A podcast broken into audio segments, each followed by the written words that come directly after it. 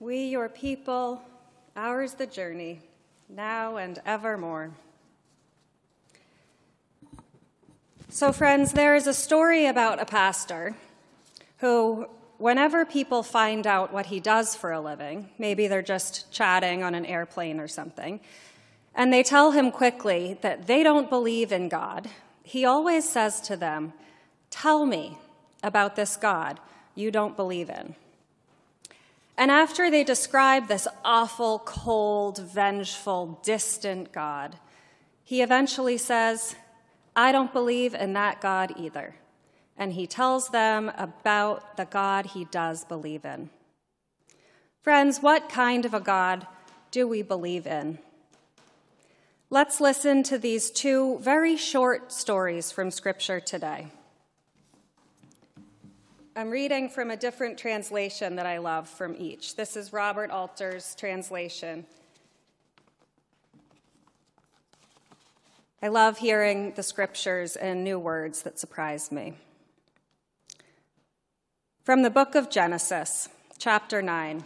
And God said to Noah and to his sons with him, And I, I am about to establish my covenant with you and with your seed after you, and with every living creature that is with you, the fowl and the cattle and every beast of the earth with you all that have come out of the ark, every beast of the earth.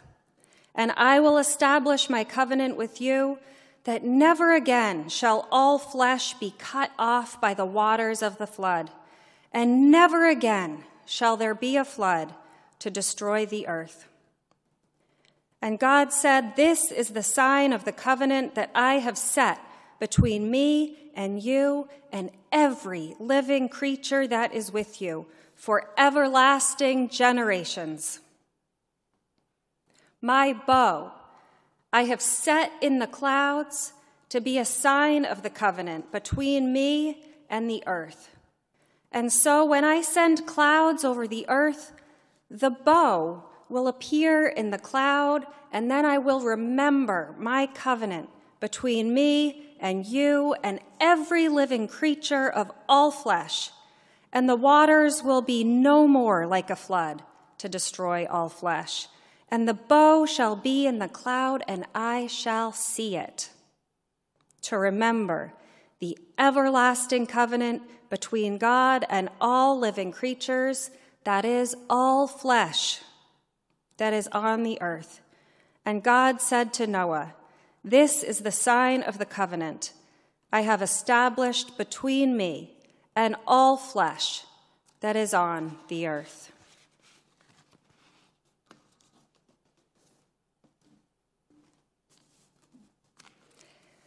What if this story marks a turning point? When our spiritual ancestors acknowledged that their own distant spiritual ancestors had all believed that God was the kind of God who would wipe the slate clean and start over, who would exact vengeance for sin, who did think that creation was expendable, who liked us, sure, sometimes we were good, maybe even very good, but didn't exactly love us so much that we were beloved, flaws and all. But at this point in their relationship with God, they record this story where they declare once and for all that none of them, none of us, will believe in that kind of God again. Look, in this story, even God doesn't want to believe in that kind of God anymore.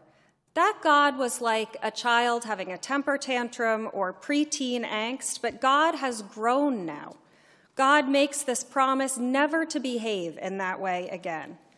And the people don't make any promise back at that point, but I feel like by recording the story in this way and saving it in our holy scriptures, we are making a promise back to God to never believe that God will behave that way again either. That chapter closes. So, this is the God we do believe in, the one who hangs the weapon of war in the sky upside down, not needed, as the most beautiful of creation signs and uses it like a wedding ring as a reminder of promises made for love. That is the God that we and God have faith in. And this is the kind of God we believe in. Only five sentences from the first chapter of the Gospel of Mark. Again, I'm reading from a new translation, this time by David Bentley Hart.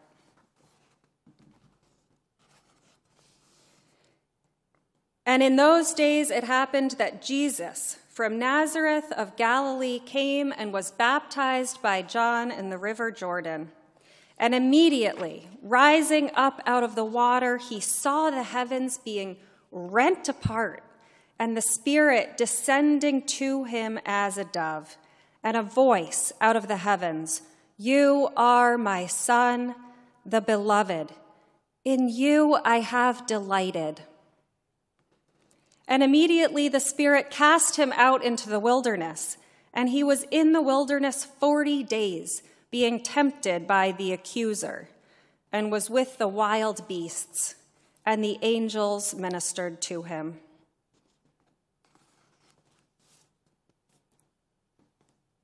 Again, this is the God we believe in, the one who would take on flesh and bone and come to be with us to dive into the rivers, to wander into the wilderness places, the one to experience and resist temptations of power and destruction, and the one who will hear and then share the message You are my beloved. With you I have been delighted. These two very small snippets of a greater story are related to each other in so many complicated ways, including all those little details, like a dove and the water and the 40 days, the rainbow, the angels. They're so evocative of all of these images. Satan and a flood have their counterparts in angels and rainbows. And that seems like part of the good news. Yes, this world has floods and pandemics and beasts and tempters and a wilderness. But for every beast, and angel, for every storm cloud, a rainbow, for em- every temptation, the ability to turn back to God, for every flood, a wind to dry it out.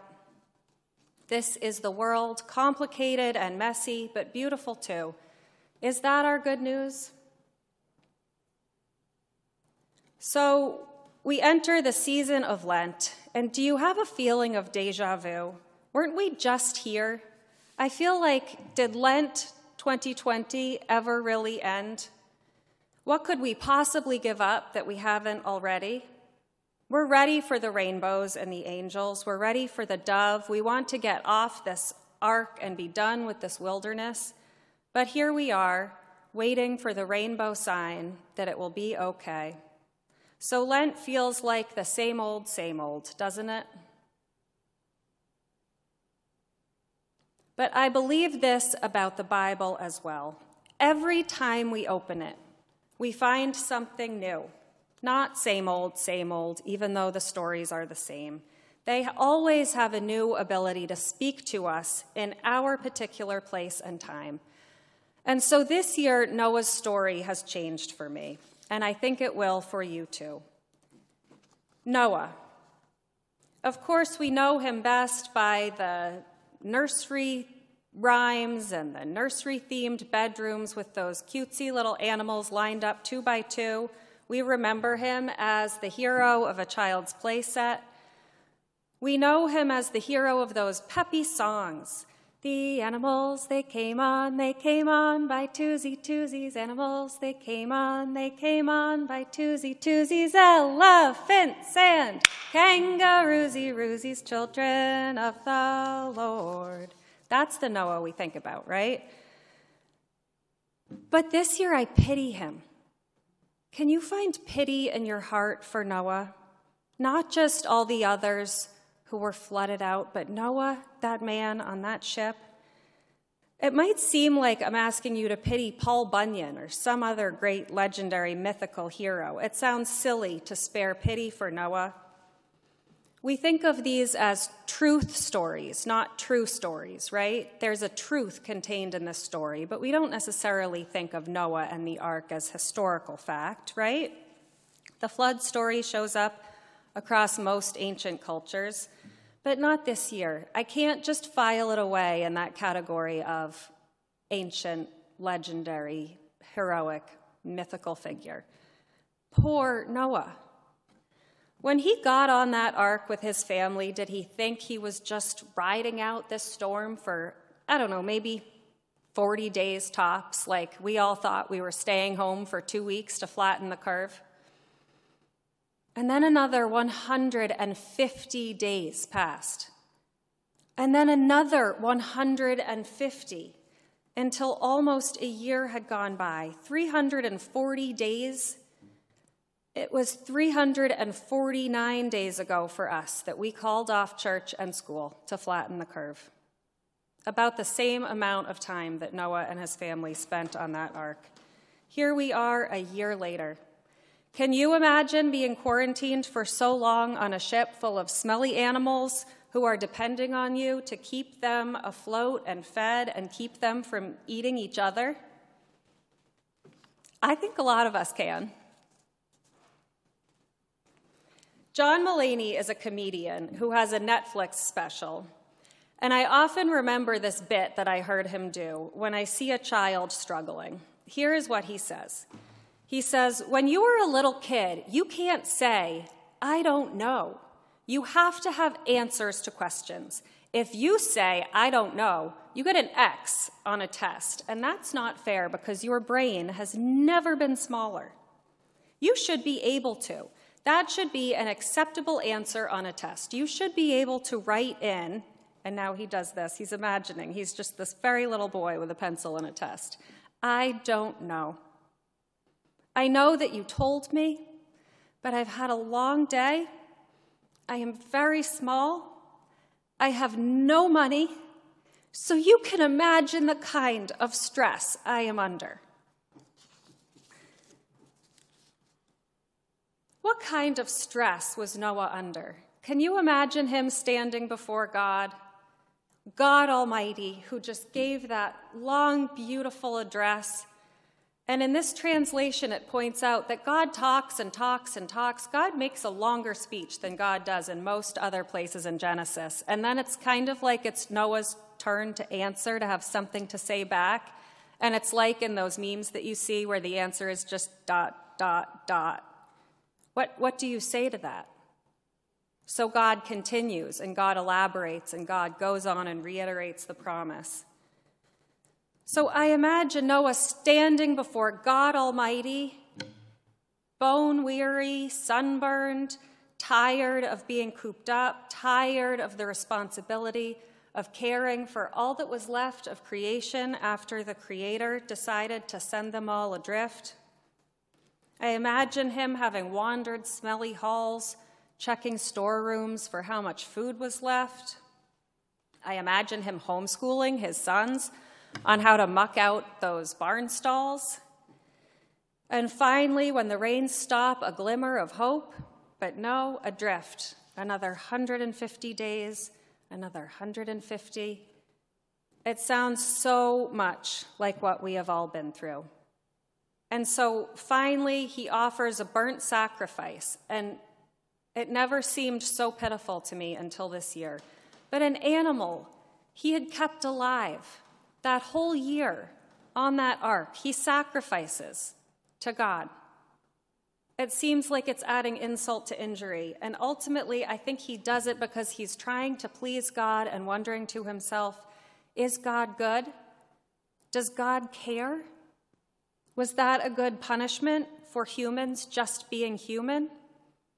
And that's why I imagine him standing before God like the child John Mulaney imagines in his routine, saying, think, thinking to himself before God, I don't know what to say.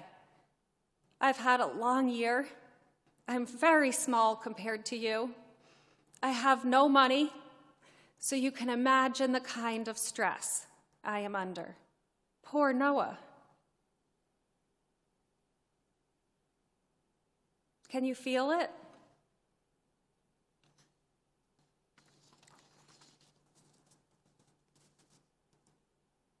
In this passage from Working Preacher, I was reminded as I came across this this week, Aristotle described God as the unmoved mover. But in the flood story, God regrets, God grieves, God remembers, God, set, God sets the bow in the clouds so that God will remember in the future. And in the words of Rabbi Abraham Joshua Heschel, God is the most moved mover. Not the unmoved mover, but the most moved mover. And so, as Noah stands pitiful and tired and worn out before God, I imagine that yes, God is moved with pity. That's why I want us to spare a moment of pity for Noah, for all those wiped out in the flood, for all those we've lost in this pandemic. Half a million in this country. And I wonder how many of us know how many we've lost around the world.